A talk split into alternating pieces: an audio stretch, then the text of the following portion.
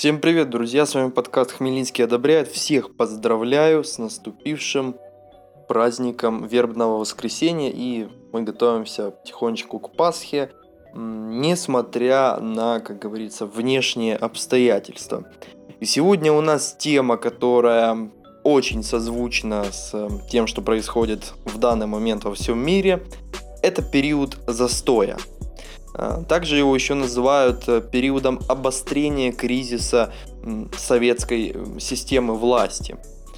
Ну, это период 1965 по 1985 года. Почему я решил, что это созвучно сегодняшним днем? Потому что все чаще у некоторых людей в Инстаграме, там, в социальных сетях я натыкаюсь на то, что вот э, начнется жизнь после карантина, мы вернемся к жизни или еще что-то там, скорее бы наша страна вернулась к привычной жизни. Эм, нет, конечно, в каком-то смысле, да, действительно, у нас сейчас не совсем привычный образ жизни мы ведем, но тем не менее, она продолжается. Я считаю, что, ну, я считаю, громко сказано, эм, есть, да, мое мнение, есть мнение многих других людей, которые, в частности, и меня как-то мотивируют, это то, что нет смысла ставить жизнь на паузу, ребята. Она идет, и Никто ничего отматывать и переигрывать не будет. Она у нас одна. Принимаем то, что есть. Живем в тех обстоятельствах, которые имеем. Что ж, в любом случае, период застоя. Поехали.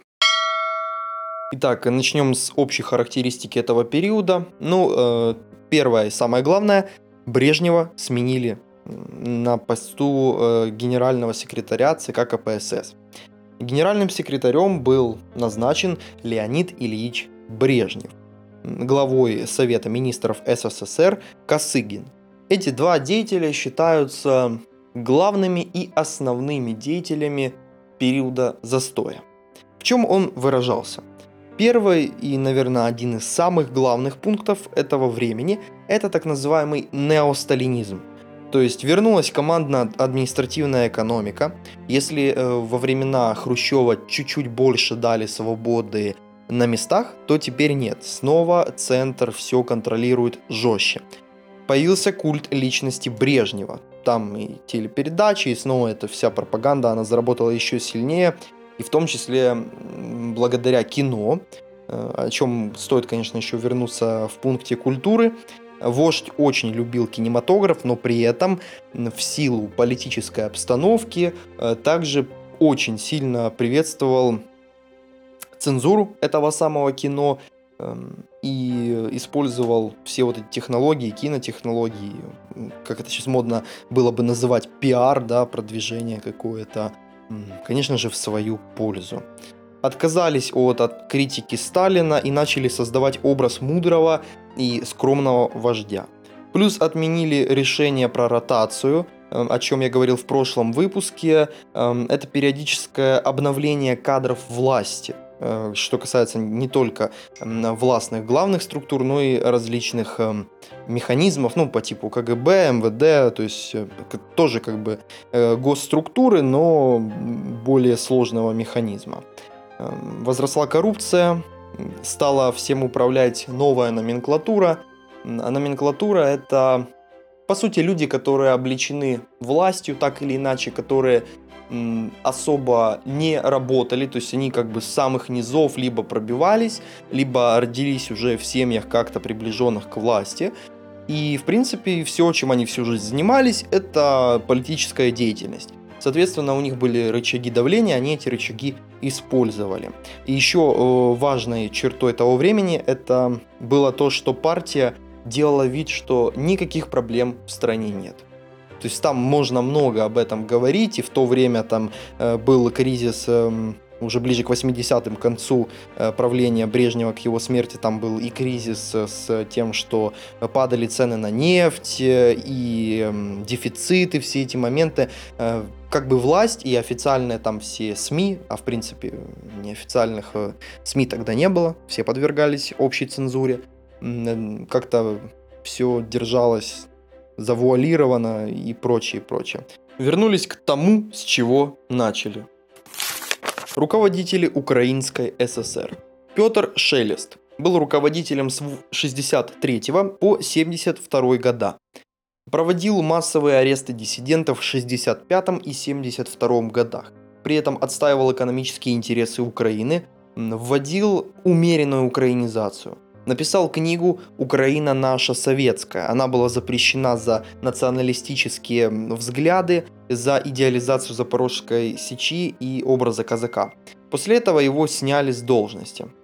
За ним пришел Владимир Щербицкий. Он был с 72 практически до распада Советского Союза в 89 году.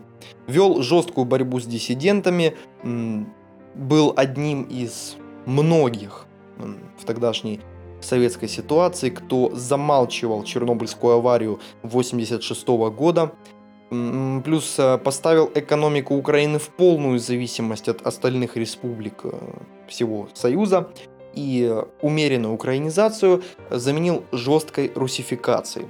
То есть теперь все государственные партийные мероприятия проводились только на русском языке. Говорим про экономику, начинаем с промышленности. 65 год, Косыгинская экономическая реформа. Что там было? Ликвидация совнархозов и восстановление системы управления согласно разделению по сферам э, самой промышленности введение госрасчета и материальное стимулирование предприятий в зависимости от результатов работы, оценка предприятий показателями рентабельности и их прибыли, плюс э, немножечко расширили самостоятельность и разрешили заключать предприятиям договора между собой. Восьмая пятилетка, а это 66 по 70 года, считается так называемой золотой пятилеткой. Фактически это единственная пятилетка, которая была выполнена четко в сроки и со всеми пунктами там и расчетами, ну, короче, по всем планам она была выполнена, потому как э, к середине 80-х, мы, конечно, еще до этого дойдем, но такой маленький спойлер, уже считалось стандартом то, что пятилетку выполняли за 3-4 года. То есть еще там до войны были лозунги там пятилетку в 4 года, то э, к 80-м уже э, был такой вот показатель, что командно-административная экономика, она потихонечку загибается. Однако есть всегда вот такое жирное «но» хотели соединить самостоятельность предприятий и при этом подконтрольность их власти. Реформа не имела комплексного характера, то есть эм, она не поменяла структуру экономики и работу самой партии. К тому же случилась Пражская весна 1968 года, которая напугала правительство.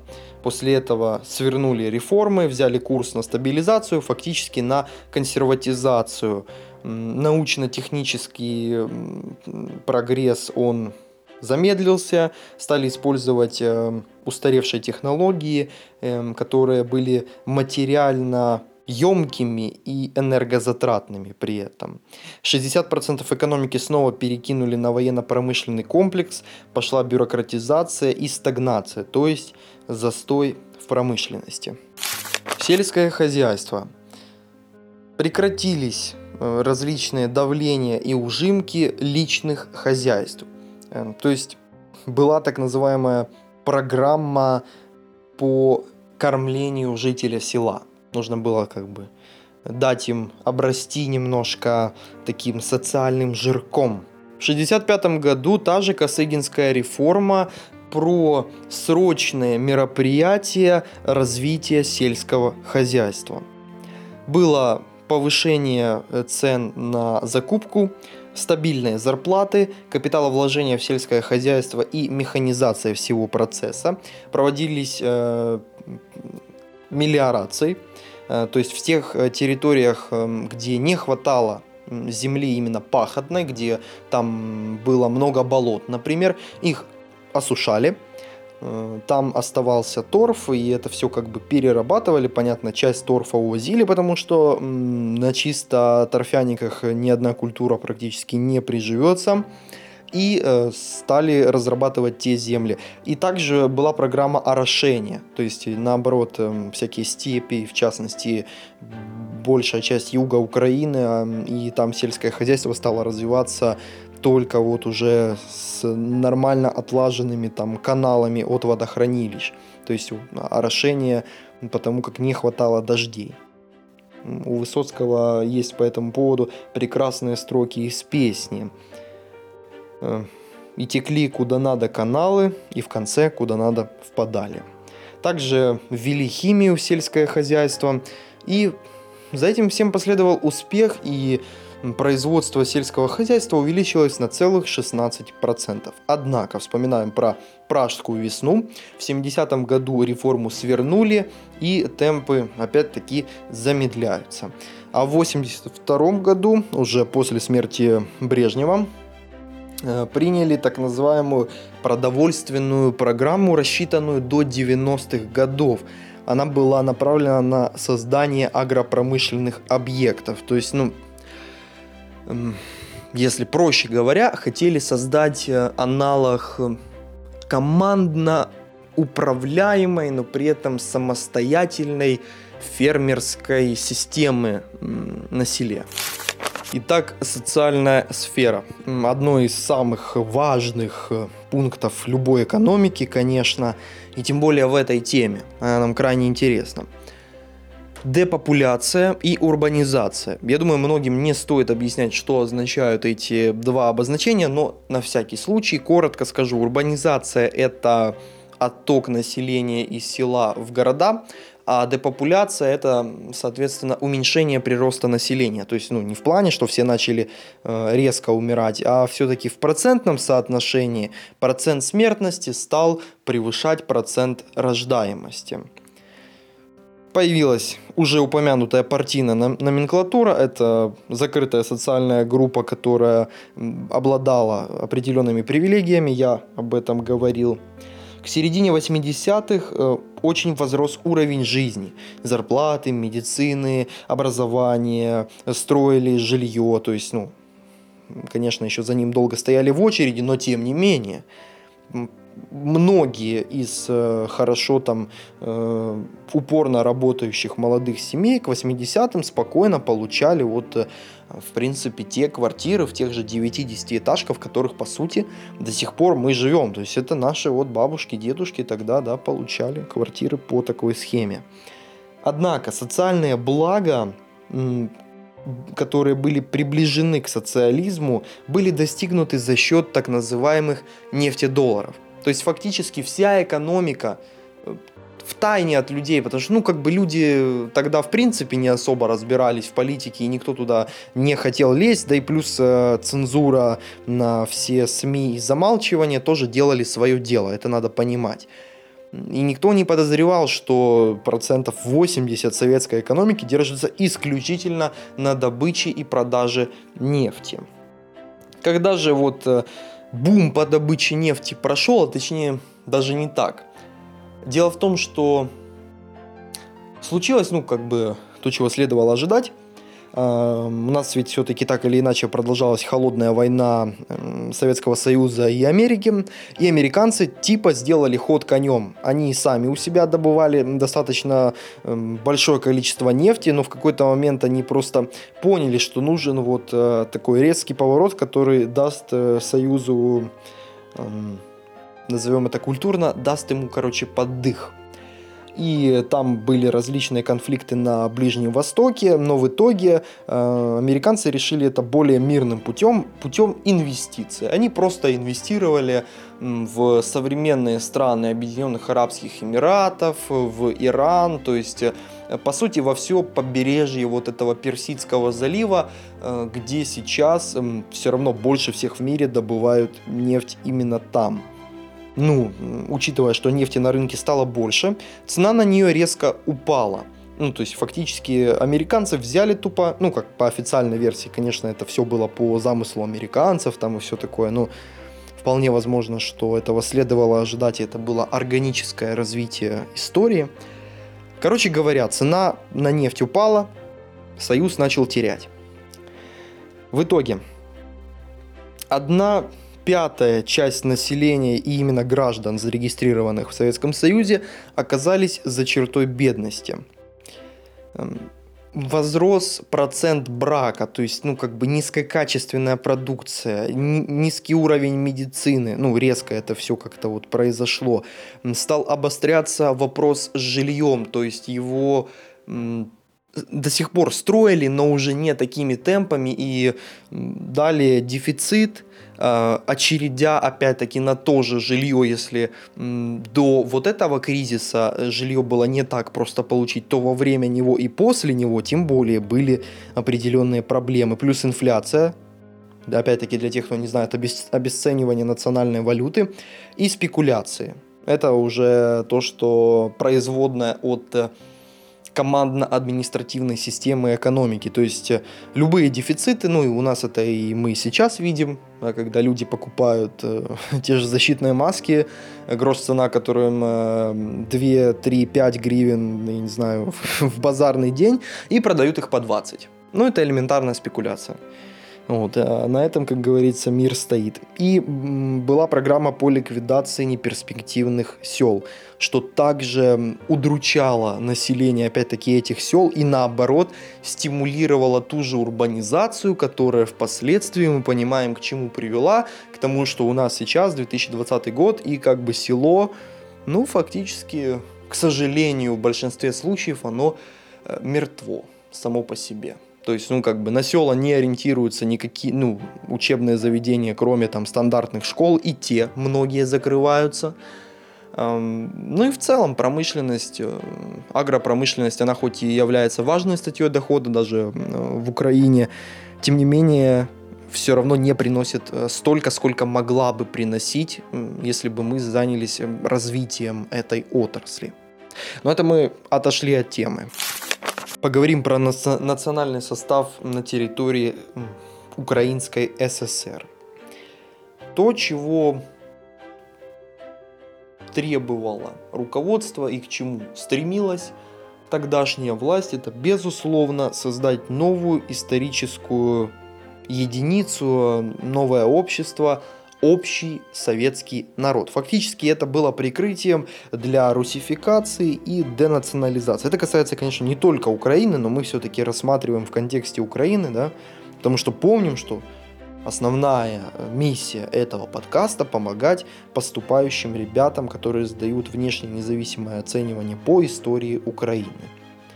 Итак, по пунктам, что касается еще была миграция украинцев на стройки, то есть фактически трудовая миграция на БАМ, э, в Сибирь, на э, Дальний Восток. БАМ это Байкало-Амурская магистраль, кто не знает, она строилась вот как раз где-то к 80-м. Точно я вам даты не скажу, но вот где-то в те годы она строилась. Эм, ну и, собственно, что маємо, те маємо по итогу, да и расселение в городах Украины офицеров, которые выходили в отставку, соответственно, с их семьями. Причем, как правило, расселяли и в большинстве своем офицеров из э, России, коренных россиян, переселяли сюда вот э, на пенсию. Ну, эту привилегию получали немногие, потому как все-таки Украина находится южнее, климат здесь поприятнее, мягче, и ну и вообще, короче, мы прикольная страна, и все у нас хорошо э, было. Но в связи с вот этими вот э, движениями офицеров у нас э, процент украинцев в городах сокращался, и, соответственно, э, рос процент россиян. Ну, конечно, дальше центральной Украины их никогда не селили, и основное место их поселения это восток Украины, часто юг, и, конечно, самый вот кру- крутой, лакомый кусочек для тех, кто выслужился, их семей, это Крым. Я напоминаю, что уже тогда он являлся частью Украинской ССР, входил, вот, и не, ну, автономией он стал позднее, но был вот частью Украины уже в тот момент, и это тоже повлияло на те события, которые мы обсудим уже с вами на следующей неделе, это современная история уже. Конституция УССР 1978 года. была скопирована с Конституции СССР 1977 года. Давайте рассмотрим самые яркие и основные ее положения. УССР Суверенное государство в добровольном союзе советских республик имеет право выхода э, из СССР. Однако сам механизм, конечно, не был прописан. В УССР построено развитое социалистическое общество, которое является переходным этапом к коммунизму. Мы помним, что было принято еще при Хрущеве, что коммунизм будет построен к 80-му году. Также известная статья номер 6 о том, что м, управление и вот главная сила для советского общества является КПСС. Это фактически монопартийность и ну, монополия на власть, мы понимаем. Никакой демократии. Власть в УССР принадлежит народу, который осуществляет ее через Советы народных депутатов. Ну, мы, конечно, понимаем, что опять-таки все эти советы, они были коммунистическими. Ну, короче, возвращаемся к началу. Экономика УССР является частью общей экономики и экономического комплекса СССР. Еще такой важный пункт. Гарантия права на работу, жилье, бесплатное образование, медицину, на свободу слова, собраний, вероисповедания граждан. Последние пункты, которых я говорю про свободу слова и прочее, конечно, только были прописаны на бумаге, фактически не выполнены. Диссидентское движение. Причина активизации. 1965 год. Первая большая волна арестов интеллигенции. Арестовано 25 человек. 4 октября того же года был первый, было первое открытое выступление против арестов.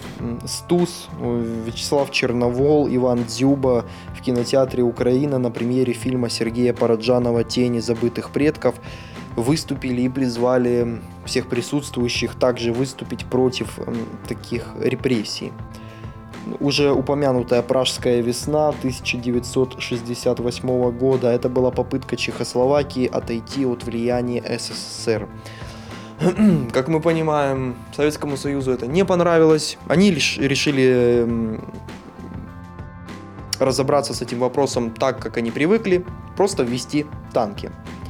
С 70 по 72 год издание Вячеславом Черноволом э, самоиздатного журнала «Украинский вестник» во Львове. 75 год Совет по безопасности и сотрудничеству в Европе, на котором Э, высшее правление Советского Союза подписало Гельсинский заключительный акт, который предусматривал гарантию гражданских прав и свобод. Конечно, это подстегивало интеллигенцию как бы потребовать от власти выполнения ими же подписанного документа на Западе. Особенности этого движения. Оно стало более массовым и организованным, действовало во всех регионах Украины, и охватывала разные социальные прослойки, как и ранее, но уже 80% из всех деятелей это была интеллигенция. Также они боролись в рамках действующих законов. Само движение и вся борьба шла около 20 лет, то есть фактически до э, самого распада Советского Союза. Основные течения – Национально-культурные – это бывшие шестидесятники, которые выступали за развитие украинского языка и культуры.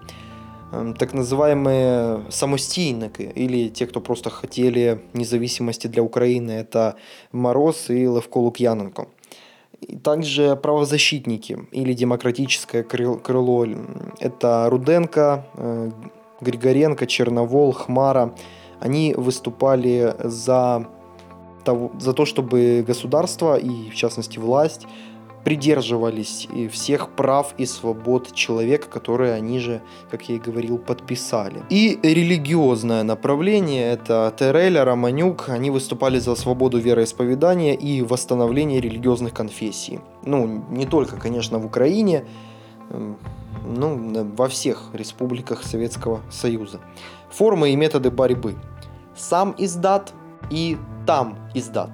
Сам издат, э, я уже объяснял вам, что это такое. Это просто нелегальное распространение литературы, которая не проходила никакую цензуру или наоборот прошла и была официально запрещена, э, но это было распространение по территории Советского Союза. А там издат это по сути то, когда нелегальные там рукописи или э, даже набранные там тексты на машинках, они переправлялись за границу и там печатались.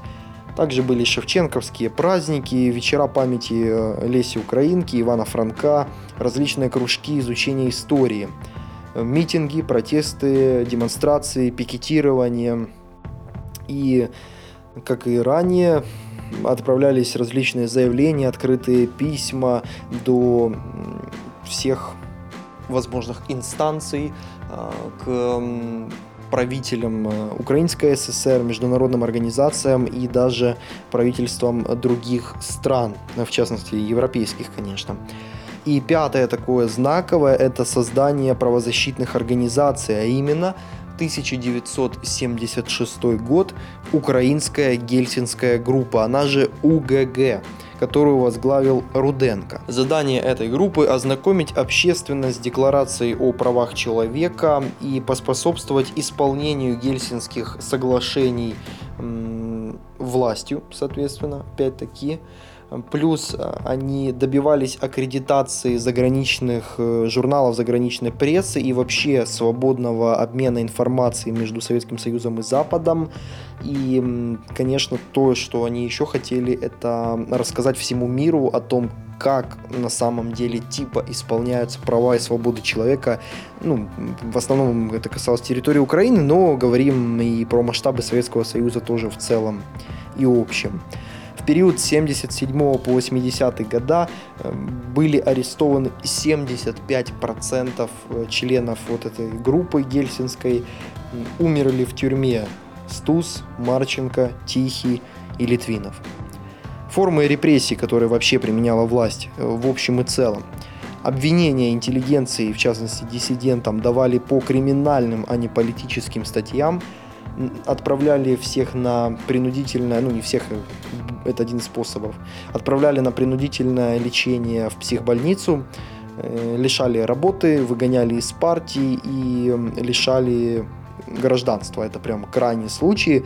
Но поверьте, даже два первых вот пункта, то есть это фактическое перекрытие людям кислорода. Если ты не в партии, то если ты не работаешь, да, как правило, ребенка, конечно, не берут в садик, соответственно, не берут в школу, вообще его никуда не берут, и это полная, додумайте сами фразу, э, не будем оскорблять этот подкаст нецензурной лексикой, ну, короче, это нехорошо, и это, конечно, оказывало давление на многих людей, и, в принципе, это поспособствовало тому, что часть диссидентов, они все-таки отказались от своих радикальных взглядов, некоторые просто замолчали, и как бы за их молчание власть, окей, такая, хорошо, вот держи, но учти, мы за тобой очень серьезно следим, а другие даже наоборот фактически переобувались и выступали на стороне э, советской власти, там прямо и в партию вступали. Ну, короче, мы понимаем, да, что означает переобуться. И что касается известных деятелей диссидентского движения.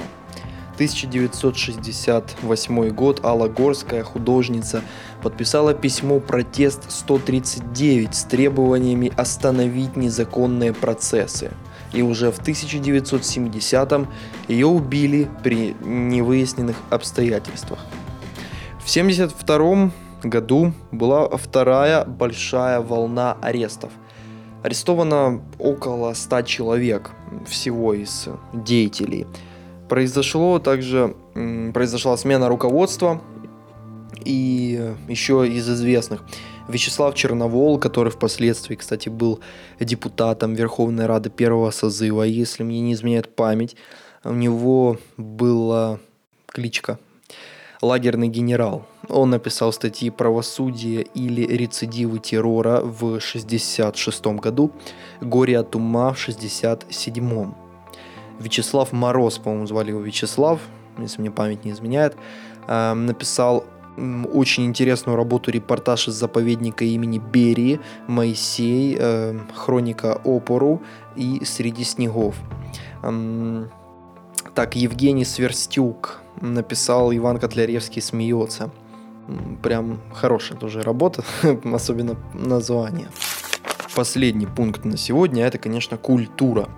Начинаем, как всегда, образование. 72 год, переход к общему обязательному среднему образованию. И в этой области присутствовала идеологизация и партийный контроль. В частности, давили на учителей.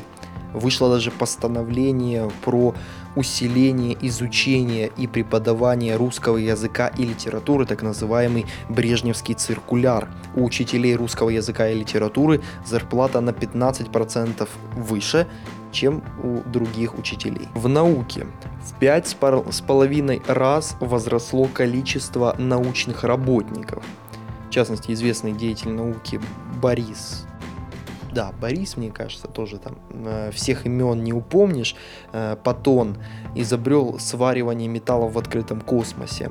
Конструкторское бюро Южное, которое как бы и до сих пор функционирует в городе Днепр, занималось изготовлением ракет, как военных, так и ракетоносителей космических.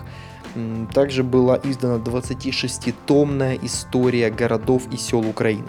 Однако было недостаточное финансирование науки и м, все изобретения до их как бы воплощения в жизнь, пока они проходили все вот эти бюрократические этапы и прочее, они морально устаревали. В литературе стали вводить метод социалистического реализма, то есть все темы были в основном только с позиции коммунистического мироощущения и мировосприятия.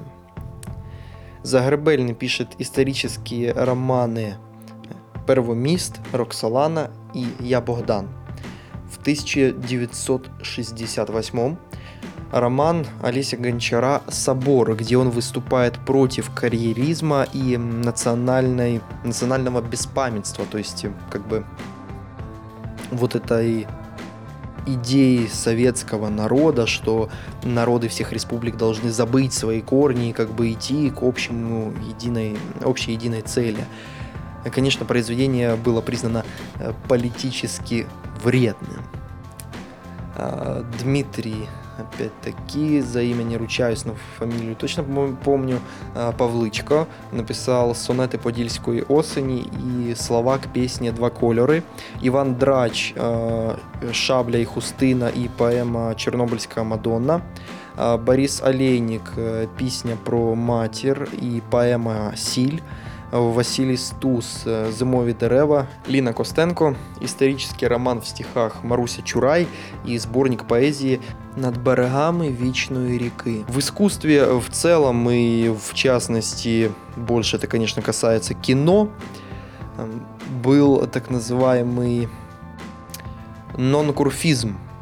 Это неприятие существующих в обществе взглядов – кино из 20 фильмов киностудии имени Александра Довженко украинским, на украинском языке снималось 2-3 фильма. Из известных фильмов режиссеров и снятых в том числе на украинском языке.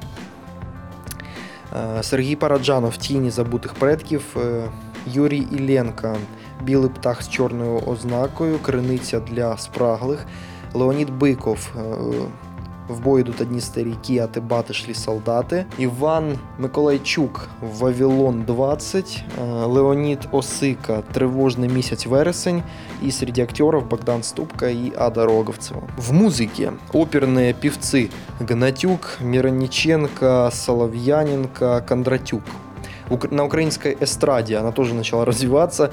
Э, Владимир Ивасюк, э, песни «Червона рута», «Я піду в далекі горы». В целом около 100 песен. Однако в 1979 году он э, загадочно исчез. Ну, пропал без вести. Большинство тех песен, которые он написал, исполнял певец Назарий Яремчук. Эм, появился государственный ансамбль танца Украины имени Вирского, Украинский народный хор имени Григория Веревки который, и капелла, э, думка капеллы бандуристов Украины. Среди художников А, Глущенко, Дерегус и Мария Примаченко – это школа примитивного искусства. Кассиян – графическая школа. Алла Горская, Петр Залываха и Зарецкий – это общие, которые, которых трудно было классифицировать к каким-то конкретным школам. В скульптуре тоже произошли определенные изменения. И самое значимое изменение того периода, что Э, к полутора тысячелетию с основания Киева скульптор Бородай э, спроектировал памятник основателям Киева, и он был установлен в 1982 году. А это, напоминаю, Киещек и Хариф, а также сестра их Лыбедь. Ну что ж, друзья, вот и подошел к концу сегодняшний, опять-таки, не короткий выпуск. Я думаю, он был достаточно информативен и вам интересен. Э, в принципе, нам осталось всего два выпуска, и будет наше красивое прощание, которое, я думаю, произойдет уже на следующей неделе. Поэтому берегите себя, не болейте, старайтесь соблюдать самоизоляцию, мойте ручки, не касайтесь лица. В общем, как говорит наш президент, всем 36,6 а, бережем себя, будем сохранять Украину. Спасибо продюсерам моего музыкального оформления, соседям. Соседи всегда включат музыку вовремя. Но тем не менее, простим их. Как-никак карантин, люди сходят с ума по-разному. В общем, не прощаемся, точнее даже прощаемся ненадолго, потому что мы в интернете и уже очень скоро услышимся. Производство Подгаецкий продакшн.